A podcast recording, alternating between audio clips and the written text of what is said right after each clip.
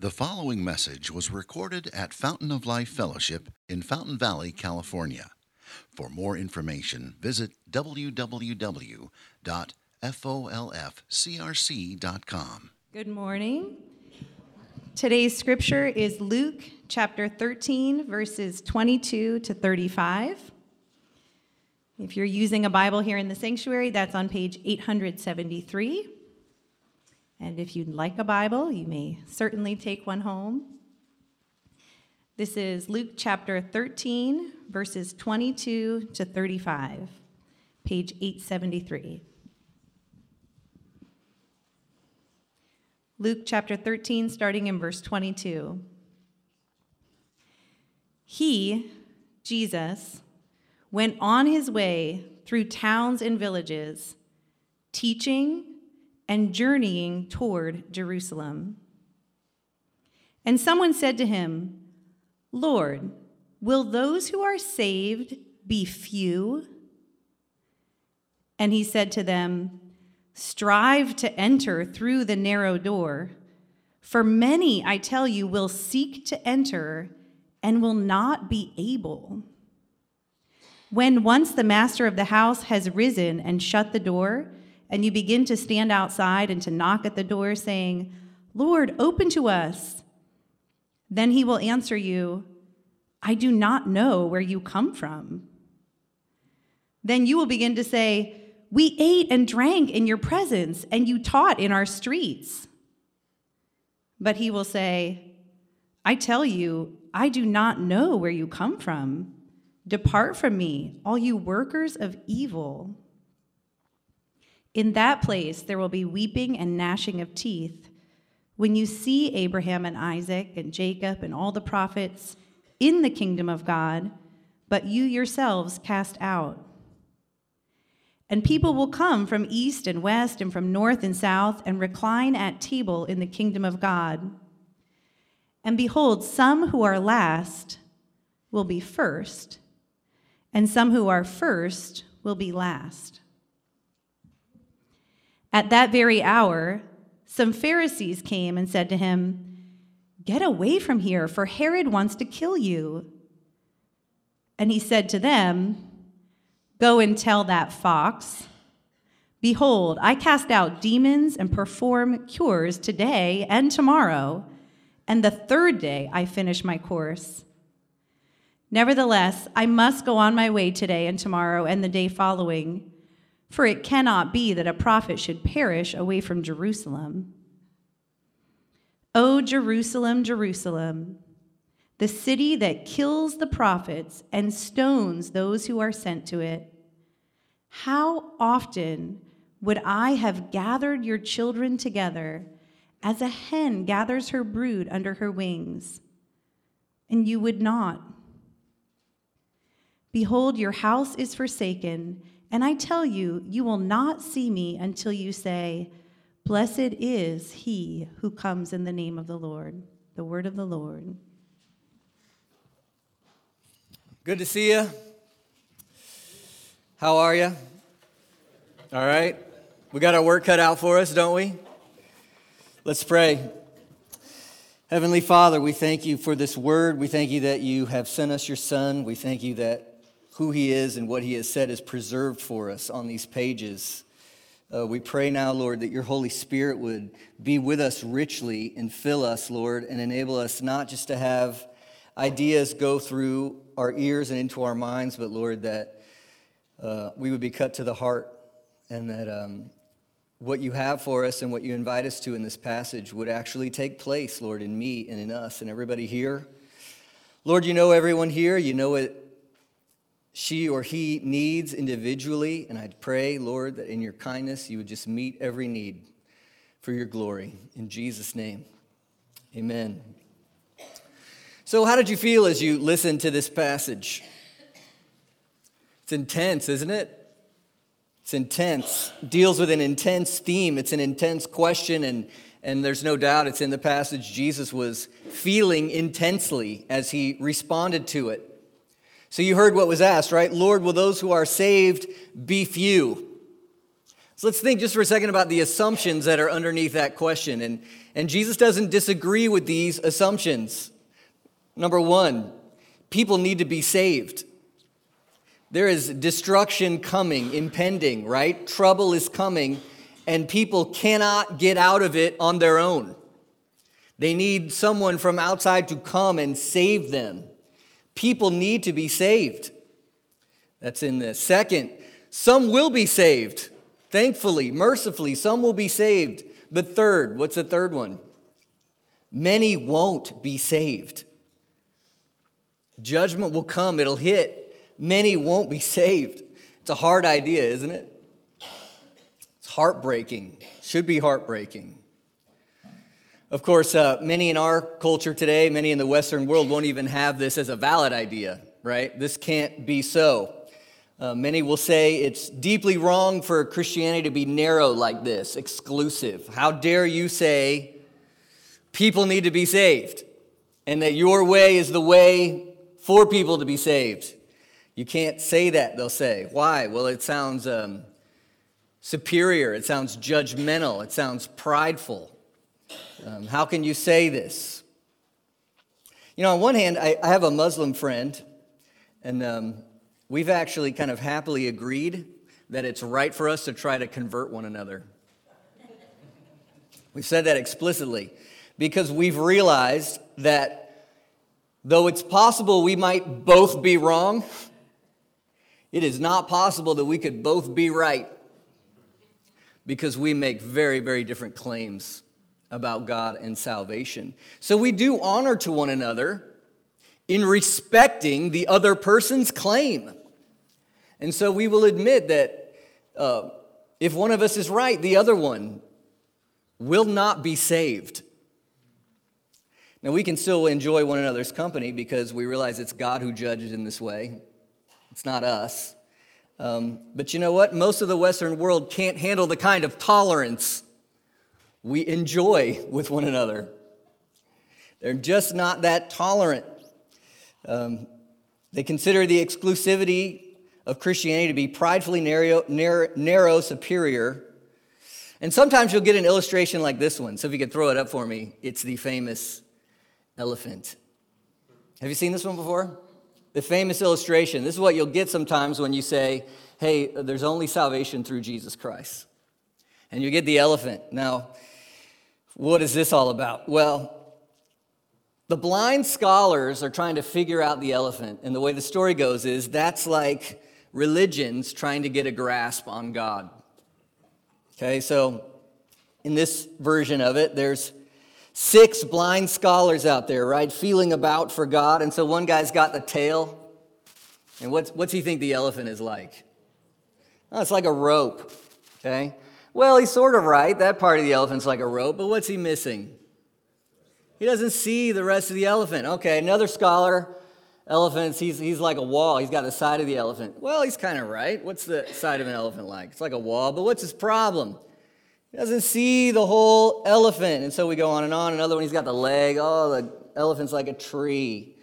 Yeah, okay, the leg's like a tree, but you don't see the whole story. You don't see what God is like. And so, so the story goes, religions, we claim, hey, God is like this. Well, that's because you don't see the whole picture. You have, you have a, a grasp on truth on this part of God, but that's all you're seeing and all you're feeling. What you don't realize, you don't see the whole thing. And so the story, what's the, what's the moral of the story? Um, you don't really see that all lo- all roads lead to God. And you just have a little piece of it. And so it is narrow and wrong of you, as the story goes, to say your way is the only way. It's, it's narrow. It's... Uh, exclusive. It's superiority. You need to realize all religions are going to make it. Huh. What are you going to say when you get something like this? What's your response when you get something like this? When you when you really believe, when you think Jesus is the only way to God, uh, when you think the Bible speaks that way, what are you going to say when they say, well, you've just got your hands on the one little picture and you don't understand everything else that's out there? And then you say, well, the Bible says this, and they go, yeah, that's nice, but you're just feeling the, the tusk. You don't see the whole elephant. Well, you've got to remember, okay, there's a seventh scholar in this illustration. There's the seventh. Now you look at that picture up there, there's six, right? There's a seventh, you just can't see him. Where is that seventh scholar hiding? He's the one telling you the story. He's the one telling you the story. Because he's saying, oh, Islam doesn't see, Christianity doesn't see, whatever it doesn't see, whatever it doesn't see. But what's inferred as he gives you this little illustration of the elephant? Who's the one that sees? I do. I can see the whole elephant, he says. I'm the one who sees that your knowledge is incomplete, and it's also assumed that I'm the one with the true picture of God. So it's it's interesting, isn't it, to hear kind of an illustration from modern culture. They're kind of doing what they're telling us not to do. What are we saying as Christians? Well, we, we think we found the way. We think we found salvation. This is the way. And they say, oh, you can't say that. You just have part of the way. But in, implicit in saying it's wrong for you to say you have the way, he's saying, I have the way. Okay? You don't see, and then what's he saying? I see. So when you get when you get baggage from the culture about claiming uh, Christians being exclusive, um, you realize here all truth is somewhat exclusive. Okay, all truth is somewhat narrow. Okay, circles don't have corners. Are you being prideful in saying that? They just don't. Okay? Truth is narrow. It's exclusive. The question is not whether or not there is truth to be claimed, to be believed. The question, of course, is what is truth? What is truth? And so at Fountain of Life, what we're trying to do pretty much every week is we try to listen to Jesus. He's won our trust on truth. Wouldn't you say he's the most loving, most compelling, most powerful man the world has ever seen? There's nobody like Jesus. Luke has given us good reason to believe Jesus is the very Son of God. And so we want to believe what he says, not because we want to be superior. No, no, no. Not because we think truth comes from me or from you. No, no, no. What are we saying? Truth comes from him. And we want to submit ourselves to his truth. I mean, of all the people in the history of the world, who do you think should have a voice when it comes to salvation and who gets saved or not? How about the one who predicted his death and resurrection and then accomplished it? So we listen to him. When he speaks about salvation, he knows and we should listen. So in this passage, Jesus is describing who will be saved. And he's going to use the illustration of a door leading to a feast. That's what salvation is like for him in this passage. A door leading to a feast. And so I'm going to take the passage like this. I think it makes the most sense for me to understand it. I worked hard on this passage this week. I hope it'll make the most sense for you to understand it. First of all, I want to have a brief look through the door of salvation. A brief look through the door. Look into it. What's he talking about? Second, we're going to be warned by the closing of the door. That's a warning. The door closes. So we're going to be warned by it. Third, we're going to see and appreciate the open door that is there. See the open door. And then fourth, we want to enter the narrow door. Okay? Look through the door, warned by the closing door, see the open door, enter the narrow door. So first, a look through the door. You see in verse twenty-nine, Jesus says, people will come from east and west, from north and south, and what? Recline at table in the kingdom of God. So what's a picture of salvation Jesus gives? A feast. I kind of like that. Do you kind of like that? All the people you know and love hanging with God himself, feasting. I don't know, what do y'all do for fun? Kind of like this, right? Let's get the people together. Let's feast. Jesus says it's like this. And as usual in the Gospel of Luke, Jesus is echoing themes from the prophet Isaiah. The themes from the prophet Isaiah. Luke loves to quote Isaiah. Jesus quotes Isaiah. And this echoes this idea from Isaiah twenty-six. I just want you to see it real quick. Isaiah twenty-six, six through nine. There the prophet says, on this mountain the Lord of hosts will make for all peoples a what? A feast of rich food, a feast of well-aged wine, rich food full of marrow, of aged wine, well-refined. Okay, God's not getting you Del Taco. You may get it today, that's fine. But when you get saved, it's going to be better than that. Verse seven, he will swallow up on this mountain the covering that is cast over all peoples, the veil that's spread over the nations. It's the darkness, the lostness. Look at verse eight. He will swallow up what? Death forever. And the Lord God will wipe away tears from all faces, and the reproach of his people he will take away from all the earth, for the Lord has spoken. It will be said on that day, behold, this is our God. We've waited for him that he might save us. This is the Lord. We've waited for him. Let us be glad and rejoice in his salvation. That's what salvation's like. You want to go? You want to hang with me there? I want to go. I want to sit at that table.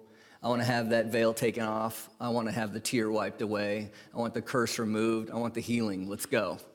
Let's go sit there together. That's what salvation is, to be there in that place. But there's another option. Back to Luke thirteen. Look at verse twenty-seven. He will say to some people, verse twenty-seven, he will say, I tell you, I don't know where you come from. Depart from me, all you workers of evil. In that place there will be weeping and gnashing of teeth when you see Abraham and Isaac and Jacob and all the peoples in the kingdom of God, but you yourselves cast out. Option one, you're at that feast. Option two is terrible. Did you see what it's like? Number one, you're cast out, rejected. No, no, you can't come. You're cast out. Number two, what's highlighted? Why couldn't these folks come in? Depart from me, all you workers of evil. So the thing that defines you is the evil you have done and the good you have not done. That's what you're wearing in that moment. That's how you're recognized. Your life has been judged. Number three, it's a place where there will be weeping and gnashing of teeth. I don't know what to say about that other than it's anguish. It is deep sorrow and anger and despair. It is horrid. I kept looking in this text for a long time for like a third place. Anybody hoping for that? Is there a third place, like a middle ground place? Like I'll just chill over here place? Maybe I can't make the feast, but I don't want to gnash my teeth. Is there like a, you know, a compromise, a grade on the curve kind of thing? It's not there.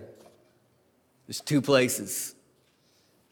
There's the feast, and there's the gnash your teeth. Why does he bring this up? Is he being mean? Is he being honest? What's it supposed to motivate in you? You want to get through that door? You want to sit at that feast? This is a big, this is a big question, right? If this is true, if Jesus is trustworthy, how big is it that you make it through the door into the feast? Have you ever had a more serious or important consideration in your entire life than this? And this is it. If you get one thing right, get through the door. Get into the feast. And that's really what Jesus says at the beginning of this passage. So back in verse twenty-two, he's going on his way through towns and villages, teaching and journeying towards Jerusalem. That's where he's, he's been on his way to Jerusalem since chapter nine. In verse twenty-three, someone drops this question on him. Lord, will those who are saved be few? Will those who are saved be few? And it's very interesting what Jesus doesn't say. He doesn't say, hey, don't sweat it. Nobody needs to be saved. Is that what he said? Nope.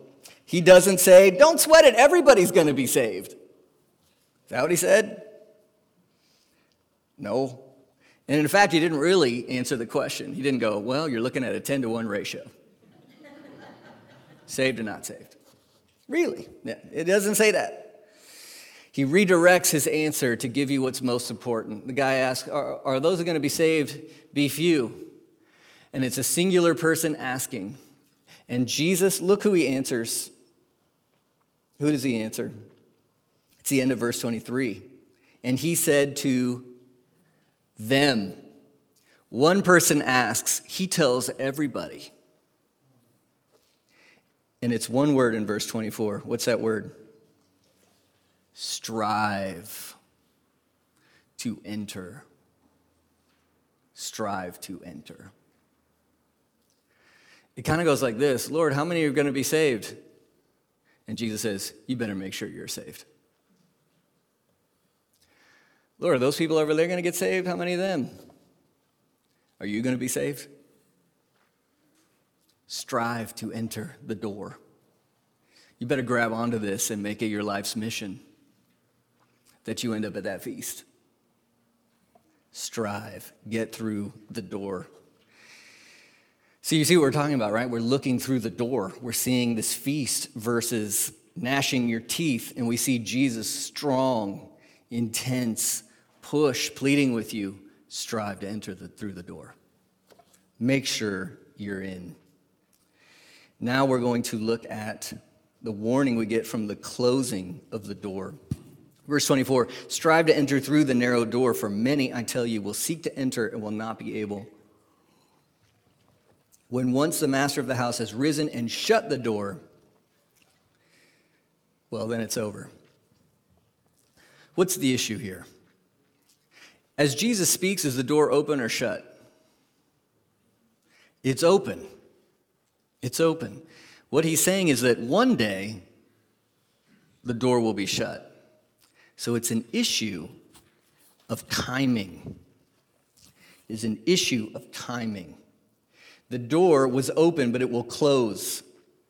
Those who didn't get in wouldn't strive while they had the opportunity. And so they started to seek. When did they start to seek in this parable? When the door was shut. It's too late. It's too late. Let's walk through Jesus' parable, try to learn what's going on. So the door shuts, the master shuts the door. You can't come into the feast. And they say, what do they say? Lord, open to us. And what's the master's answer? I don't know where you come from. What does that mean? Is the uh, is this mic a little hot? Okay. Thank you. Maybe it's the text. The text is hot, right? What do they say? They say, Lord, open to us. And he answers, I don't know where you come from. What does that mean? Is he like kind of foolish? He doesn't know what's going on? No. What does it mean? You're not my people. You're strangers to me. Um, you think of your living room and you're having a feast with your people and uh, known criminals come to knock on the door and you're like, no. I don't know where you're from. You're not my people. You can't come in. Then look what they say in verse twenty-six. You'll begin to say, we ate and drank in your presence. You taught in our streets. And he will say, I tell you, I don't know where you're from. We saw you and heard you speak, Jesus. I don't know you. We have no relationship. Depart from me. And again, what does he call them? Workers of evil. What's going on? What's going on? What are we supposed to do with this? Um, who's Jesus' audience? That's always important to remember. Who's Jesus' audience? Religious Jews. Religious Jews. Uh, they say they say they believe the prophets. They say they're waiting for the Messiah, right? That's that's his audience. And what happened? How is it that they didn't get through the door while there was time? And that's what we want to work through now, because that's the nature of the warning. If we don't, if we don't understand this, we don't, we don't get what the warning is saying. So here's what I want to tell you. While some people were striving, and we'll get to who they are, some people were striving, many were presuming. Do you know what presume means? Take something for granted without actually testing it. You ever presumed that you were ready for the test? You didn't quite do the homework you were supposed to do? That's for people with personalities like mine. Some of you were like, I would never, ever do that. Uh, but I would. I presumed I was ready and then have found, oh, I was not. I was not ready for that one. Presuming. So I'm telling you that many, instead of striving, were presuming. Think with me, who did Jesus describe as being at this feast in the kingdom? Did you see who it was? Three major groups of people. Who was it? Abraham and his descendants. Did you notice that? The prophets and pagan Gentiles. It's very intentional that Jesus chooses who he chooses in this parable. Abraham and his descendants, the prophets, and pagan Gentiles. Hmm. You know, when the prophet John came at the beginning of Luke, he had to he had to warn the people continually about this one mistake that they make. Look what he said in Luke three, verse eight. Luke three, verse eight. Bear fruits in keeping with repentance, and do not begin to say to yourselves, what? We have Abraham as our father. For I tell you, God is able from these stones to raise up children for Abraham. Hmm. What were they tempted to rely upon for their confidence that they were going to be saved? We're Jews. Abraham's my great, great, great. I'm in. God liked Abraham. True. Abraham's going to have lots of children. True. Father Abraham had many sons. Many sons had Father Abraham. I am one of them. Right arm, right? They presumed. John says, don't you dare think for a minute that belonging to a social group is enough to get you into the feast. You better bear fruit. It better be seen in your life that you love God and want to follow him. So when Jesus points out Abraham, Isaac, and Jacob, they're there. But you better strive to enter. He's saying to them, don't rely on your Jewishness. Now, does that preach today? Does that preach to us? Are we ever tempted to presume that we'll enjoy salvation because we've been connected to a certain social group? I've asked people before, why do you think you're going to go to heaven? And what do they say? I've been to church. People going to heaven go to church, but not everybody who goes to church goes to heaven. Or people will say, hey, I belong to a certain denomination. If that's all you have, the door will be shut. Or how about just being a nice, generous American? God and country, right? That'll get you through the door. No, it won't. Belonging to a certain social group will not get you into the feast. We need to wear that, right? What do you rely upon? Don't rely upon that. There's another thing they relied upon in this passage. The prophets were at the feast as well, right? Who are they? Well, basically, they're preachers of the Old Testament applying God's word from the Torah, taking the first five books of the Bible and applying it to the people. Hey, remember your covenant with God? Let's live it. Don't give it lip service. Believe it, trust it, live it, obey it, live it. And what would Israel say? What would any good Israelite say about his relationship to the prophets? What would they say? I believe the prophets, right? That's what they'd say, every one of them. And the prophets will be at the feast. Look what Jesus says about Jerusalem down in verse thirty-four. Oh, Jerusalem, Jerusalem. The city that what? Kills the prophets and stones those who are sent to it.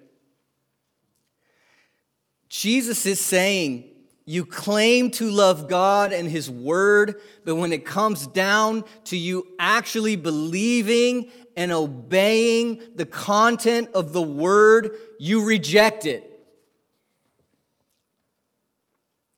Look what they say back in the parable in twenty-six. Then you'll begin to say, "We ate and drank in your presence. You taught in our streets." So these people, they saw Jesus there. They heard His words.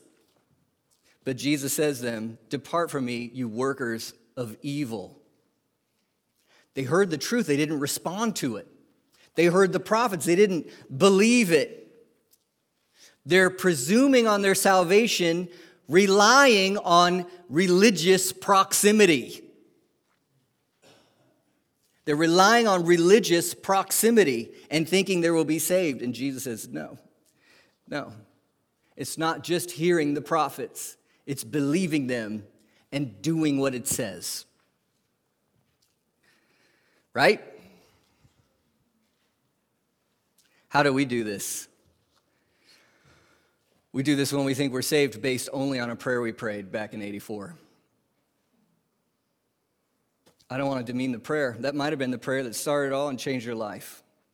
But if it did, there'll be a whole bunch of fruit since then. Right? I walked up. I walked up to the stage. Pastor said, "Come up." I did that. I'm, I'm good, right? That's it. I'm saved. Yeah. Don't rely on religious proximity. What about this? I went to Christian school. How about this? My Reformed theology is sharp as a knife. I can quote Bible verses. So what? It will not save you. Don't rely on religious proximity. Here's their ultimate profit, or their ultimate problem. It's not that God is ungenerous. It's not that God's like, "I'm not letting anyone in. I'm going to make the door as small as possible." That's not what's happening. It's not that God is ungenerous. Look at verse twenty-nine again. Who's there again, the third group at this feast? You got Abraham, his descendants. You got the prophets. Who else is there? Verse twenty-nine. People will come from east and west and north and south and recline at the table in the kingdom of God. All kinds of people are going to be there. And as you read through Luke, who are some of these colorful characters? A couple weeks, we're going to see Jesus eat with Zacchaeus. Since we're singing Sunday school songs today, right? The wee little man. A wee little man was he. Right? Well, what else do you know about him other than that he was short? He was a tax collector. He stole from people. He ruined people's lives. He was a traitor. He was a sellout. And Jesus ate with him. And it changed his life. He's going to be in the kingdom. Remember the prostitute from wherever, whenever we looked at that text? Washing Jesus' feet. She's going to be there. She's going to be there. All sorts of people are going to be there. The poor, the outcasts, the broken, sinners, tax collectors. They're all going to be there. The problem is not that God is ungen- ungenerous. Here's the problem. Look down at verse thirty-four. "O Jerusalem, Jerusalem, the city that kills the prophets and stones those who are sent to it, how often would I have gathered your children together as a hen gathers her brood under her wings?" And what? You didn't want it. You weren't willing. A couple things to notice here. Anytime uh, in biblical language when you get a repeated, "O Jerusalem, Jerusalem." Uh, didn't Jesus do it with Martha? Martha, Martha. That always means love and compassion. It, it means hurt. It means sorrow. Uh, oh, Jerusalem. He's hurt as he says it. The city that's known for being hypocrites. Oh, kids. How often I wanted you, I've, I wanted you to come. And here, by the way, this is Jesus' claim to be God. Because he's talking about all of God's work with Israel over the centuries. And he's like, that was me. How often I would have gathered you together, and it's just a, an idiom of the time, a hen taking care of her, her little chicks. Come and come and hide under my wings. He's saying, I wanted, I wanted to care for you and provide for you and give you everything that you ever wanted. I wanted to be everything you need. I, I wanted that for you. You didn't want it. You didn't want it. It's so interesting. Because you can rely on a certain kind of social group, a, a Christian social group, and in the end not really want Jesus. You can have religious proximity and know biblical truth and go to Christian school and lead stuff and not really want Jesus. They had these two things and they presumed upon them, but the one thing they really needed, to want Jesus at any cost, that's what they didn't have. That's what they didn't have. And I was just thinking, going through this text, maybe there's somebody who needs to hear this question. What if, what if he was here, and instead of saying, "Oh, Jerusalem, Jerusalem," what if he came, what if he said your name? Oh, I'll use my own. Oh, Matt, Matt, how often I've wanted to gather you. What'd he say of me? But, but you didn't want it. Is that any of us today? So you really have to look here, don't you, at the warning of the closed door. Are you going to go to the feast? Why? Why? Don't say, "I went to Fountain of Life a couple times." Don't say, "I've got theological lists in order." Both of those things are really important, by the way. I'm not telling you not to come back next week. I'm not telling you not to know what you believe. They're hugely important, but don't rely on them. The core thing is, have you run to Jesus? Have you said, "Hide me, I'm yours. I want to live for you, I trust you." Let's look now at the open door. Verse thirty-one, "At that very hour some Pharisees came and said to him, 'Get away from here, for Herod wants to kill you.'" By the way, I almost never hear these two passages taught together, but I think they have to go together. Verse thirty-one, what did Luke say? "At that very hour." So these are connected. So some Pharisees come to Jesus. It's pretty curious what they say. What are they telling him to do? "You should leave, because Herod, the little mini king of Israel, he wants to kill you." So some of us are confused. Hey, wait, I thought the Pharisees wanted to kill him. They might be into this. You know, I'm going to disappoint all of you. I'm not going to take the time to get into the theoretical motives of the Pharisees. Sorry. Send me an email. I'll send you the theories, okay? The point is, they say, "You should leave or you're going to die. Herod's going to kill you." What is Jesus' response? Verse thirty-two. He said to them, "Go tell that fox, 'Behold, I cast out demons, perform cures today, and tomorrow, third day, I'm going to finish my course.'" What does that mean? We say somebody's a fox, and we mean they look good in uh, a slinky dress or something. I don't know. That is not what Jesus meant. Fox here means something like conniving, clever, but also powerless. It's not a lion. It's a fox. He's got his plans, but his bark is bigger than his bite. And here's how we know Jesus means that. Uh, is Jesus going to change his plans because Herod's around? Or is he saying, "No, I know my road, I'm walking it"? So Jesus is going to leave because he's itinerant, he's on the way towards Jerusalem. But he's not leaving because he's worried about Herod. He's leaving because he's on his own schedule. He's got his own road to walk. He knows exactly what it is, and he's going to do it intentionally. "I cast out demons, perform cures today and tomorrow, and the third day I finish my course." Now, what does that mean? Because he's not going to be in Jerusalem in three days from now. You probably have a haunting suspicion. You've been a Christian for thirty seconds, and third day you go, you know. Luke nine twenty-two.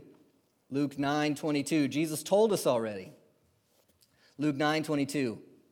Jesus said, "The Son of Man must suffer many things and be rejected by the elders and chief priests and scribes and be killed and" what? "On the third day be raised." What's so f- wonderful is the Pharisees say, "Hey, you better leave. Herod's going to kill you." And Jesus says, "I am going to be killed. But that's why I'm here. I'm not running from my death. I'm walking right into my death. and I will finish my course when I rise from the dead. Wow. Is Herod going to take Jesus' life in the end? Is Pilate going to take Jesus' life in the end?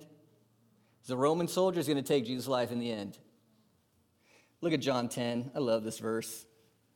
John ten, seventeen.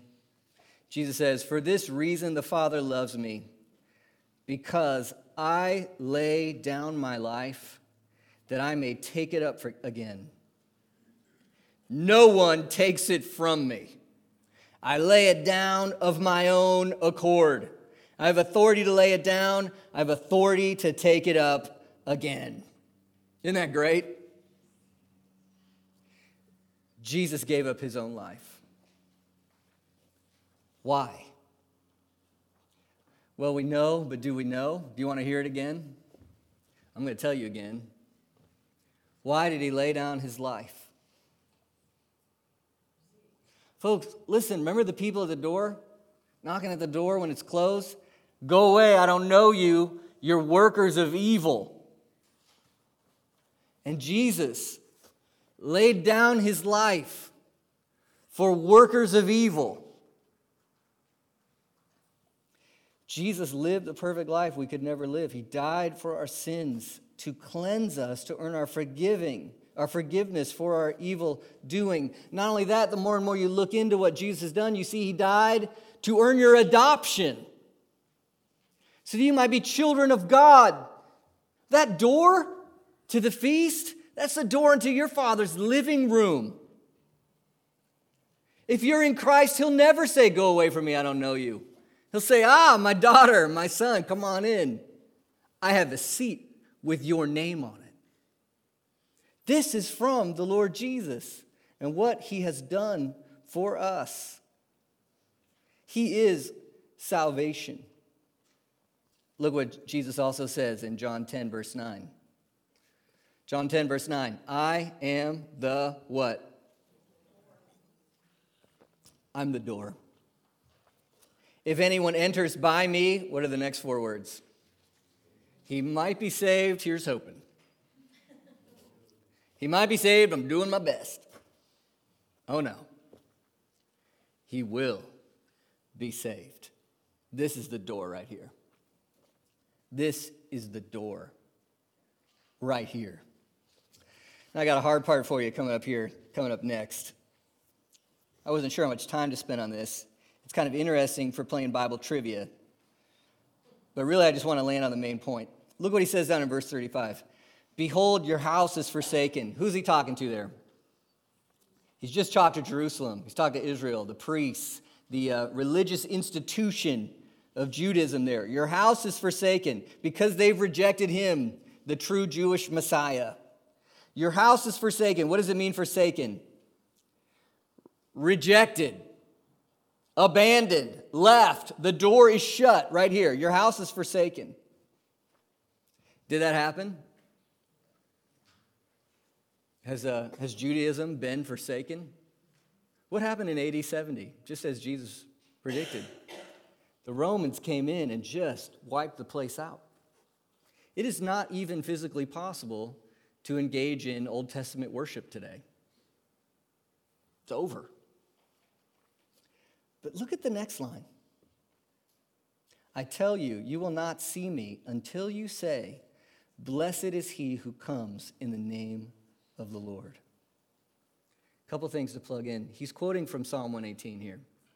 And if you read that psalm, in context, those are people genuinely worshiping the Messiah that was rejected but is now vindicated. That is exactly what that text is about. They are worshiping the Messiah who was rejected but is now vindicated. And so you think, well, when did this happen? And you might guess, if you if you familiar with this with the Gospels, you might think, "Oh, it's Palm Sunday. Isn't that what they said at Palm Sunday? It looks good at first, but I don't think it works." Because the one in, the ones in Luke saying this on Palm Sunday are his disciples. And in Luke thirteen, who's Jesus talking to? Israel at large, Jerusalem. Moreover, for the main crowds, did they really keep their message? Hey, blessed is he who comes in the name of the Lord. What are they all screaming like a couple days later? Crucify him. That, that can't be the fulfillment here, because he means there's one day you're going to see me and you're going to say this and you're going to mean it. You're going to worship. If you want to do some homework through Romans eleven, and you will see that though even today most ethnic Jews don't want anything to do with Jesus, there's this promise in Romans eleven that one day, I think, right before Jesus comes, a vast majority of Jewish folks will trust Jesus Christ and say, blessed is he who comes in the name of the Lord. Look at Romans eleven twenty-five. Paul writes this: I don't want you to be unaware of this mystery, brothers. A partial hardening has come upon who? Israel. Until the fullness of the Gentiles has come in. It has to be ethnic Israel because he's talking about Gentiles. Verse twenty-six. And in this way, all Israel will be saved, as it is written. What's going to happen? The deliverer will come from Zion. He will banish ungodliness from Jacob. And this will be my covenant with them when I take away their sins. Here's, I think, the main point. Jesus is definitely talking about judgment now, isn't he? Closed doors, abandoned, forsaken house. But then he says, but one day you'll see, and you'll say it. Blessed is he who comes in the name of the Lord. One day, I mean, all this time my wings are out, I'm calling you and you're not willing. But one day, because I'm going to finish my course, you will come. And that is the point here. Just as surely as Jesus finishes his course, his people will finish theirs. If Jesus saves you, he will save you. He will keep you. He will hold you. Don't we know this from other places biblically? Philippians one six. Paul writes, I'm sure of this, that he who, what? Began a good work in you. What's he going to do? He will bring it to completion on the day of Jesus Christ. How many of you have clung to that one before? Okay? He's not going to quit. He's going to save you. Jesus finished his course. He lived for you. He died for you. He rose for you. He's brought you in. He will bring you through the open door. He's not going to just forgive you of some sins now when you pray the prayer and never make, never let you make it to heaven. If he has saved you ever, he will save you always. He is the door. Is it narrow for me to say that?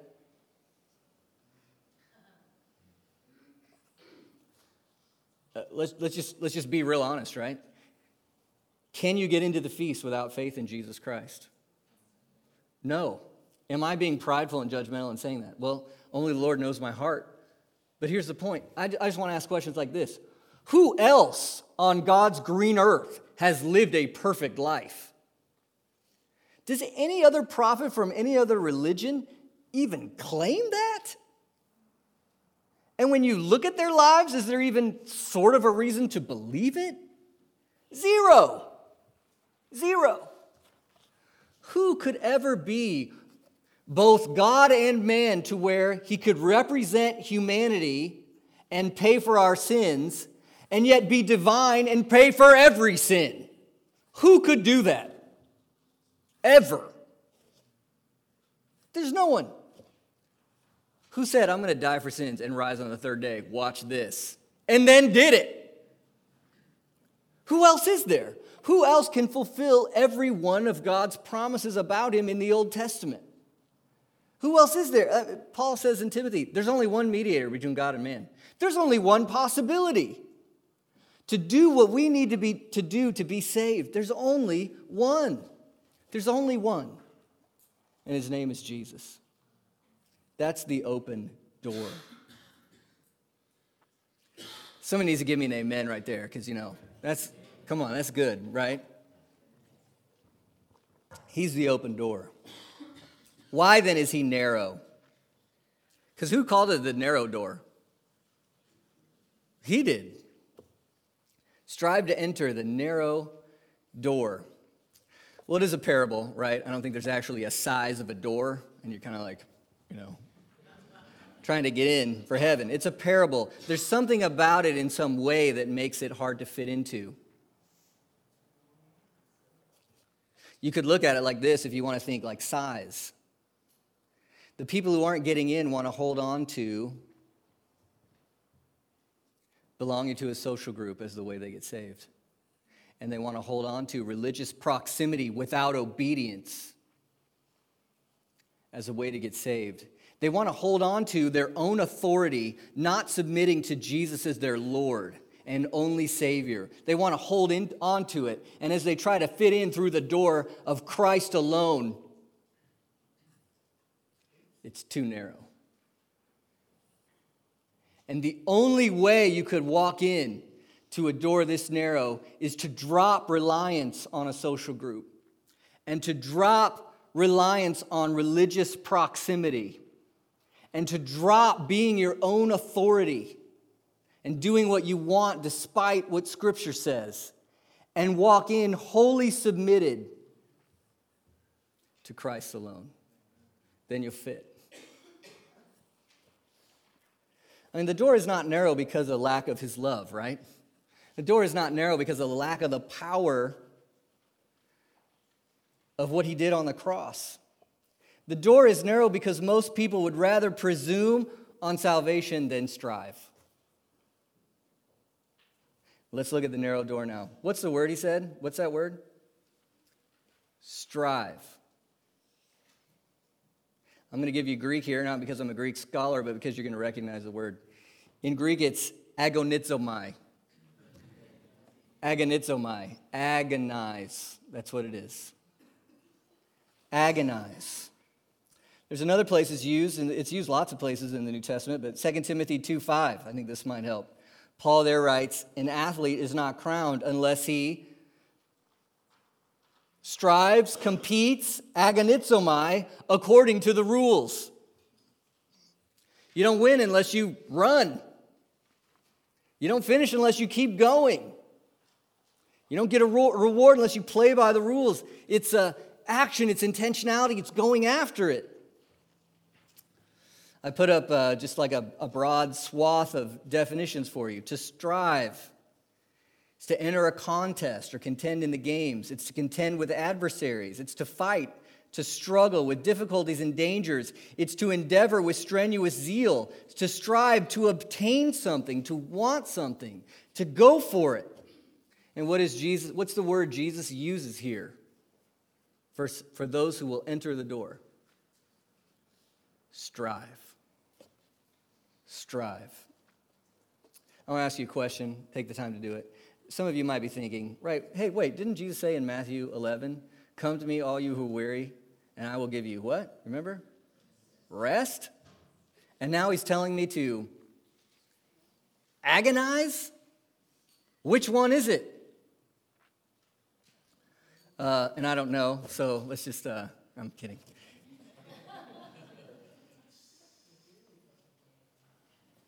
It's not strive or rest. It's strive to rest. It's not strive or rest. It's strive to rest. Because Jesus says, come to me, and I will give you rest. And the people who don't make it through the narrow door are saying, no, I won't go to you. I'm going to find my rest somewhere else. Strive, Jesus says, to rest in me. The problem is not his sufficiency, it's your trust in his sufficiency. Strive to rest in me. Strive to trust me, to follow me, to obey me, to look at what I've done, to trust my love, to believe me, to take up your cross and follow me. Real faith will strive like this. Is Jesus talking about salvation by works here? Not a chance, right? Not a chance. Tax collectors, prostitutes, centurions are going to eat at the feast. It's not because they had this perfect life. No way. But they had faith in the one who had the perfect life, and they followed him. We know this from other places, right? Back to Philippians again, Philippians two twelve. Therefore, my beloved, as you've always obeyed, so now, not only in my presence, but much more in my absence, what does Paul tell believers to do? Work out your own salvation with what? Fear and trembling. Agonize. Go after it. Fight your sin. Pursue. Try to obey. Trust. Believe. Worship. Praise. Love. All that Work out your salvation with fear and trembling. Why? Verse thirteen. For it's God who works in you. He's there. He's working both to will and to work for his good pleasure. He's going to get you through the door. He's going to get you through the door. I love this quote by G K Chesterton. Suck on this just for a moment. Listen to what he said. The Christian ideal has not been tried and found wanting. In other words, if you really know Christ and trust him, people who know that, he's what they need. The Christian ideal has not been tried and found wanting. It's been found what? Difficult and left untried. You're not enough, Jesus, for me to follow you or keep your commands in this situation. I think now we can figure out what Jesus meant by Luke thirteen thirty. Behold, some who are last will be first, some who are first will be last. It's a theme all throughout Luke, isn't it? The Pharisees and the chief priests and the kings and the synagogue leaders, they look religious. They're children of Abraham. They have religious proximity. And what's their response to Jesus? No, thank you. They looked first, but what will they be? Last. And then the centurion, the tax collector, the, the bent over woman, the leper, the blind, the prostitute, they were last. And yet they trusted Jesus. They came under his wings. And now what will they be at the feast? First. They'll be first. The religious presumed. The sinners strove. Is that right? Tense-wise? Strived? Striven? Strove.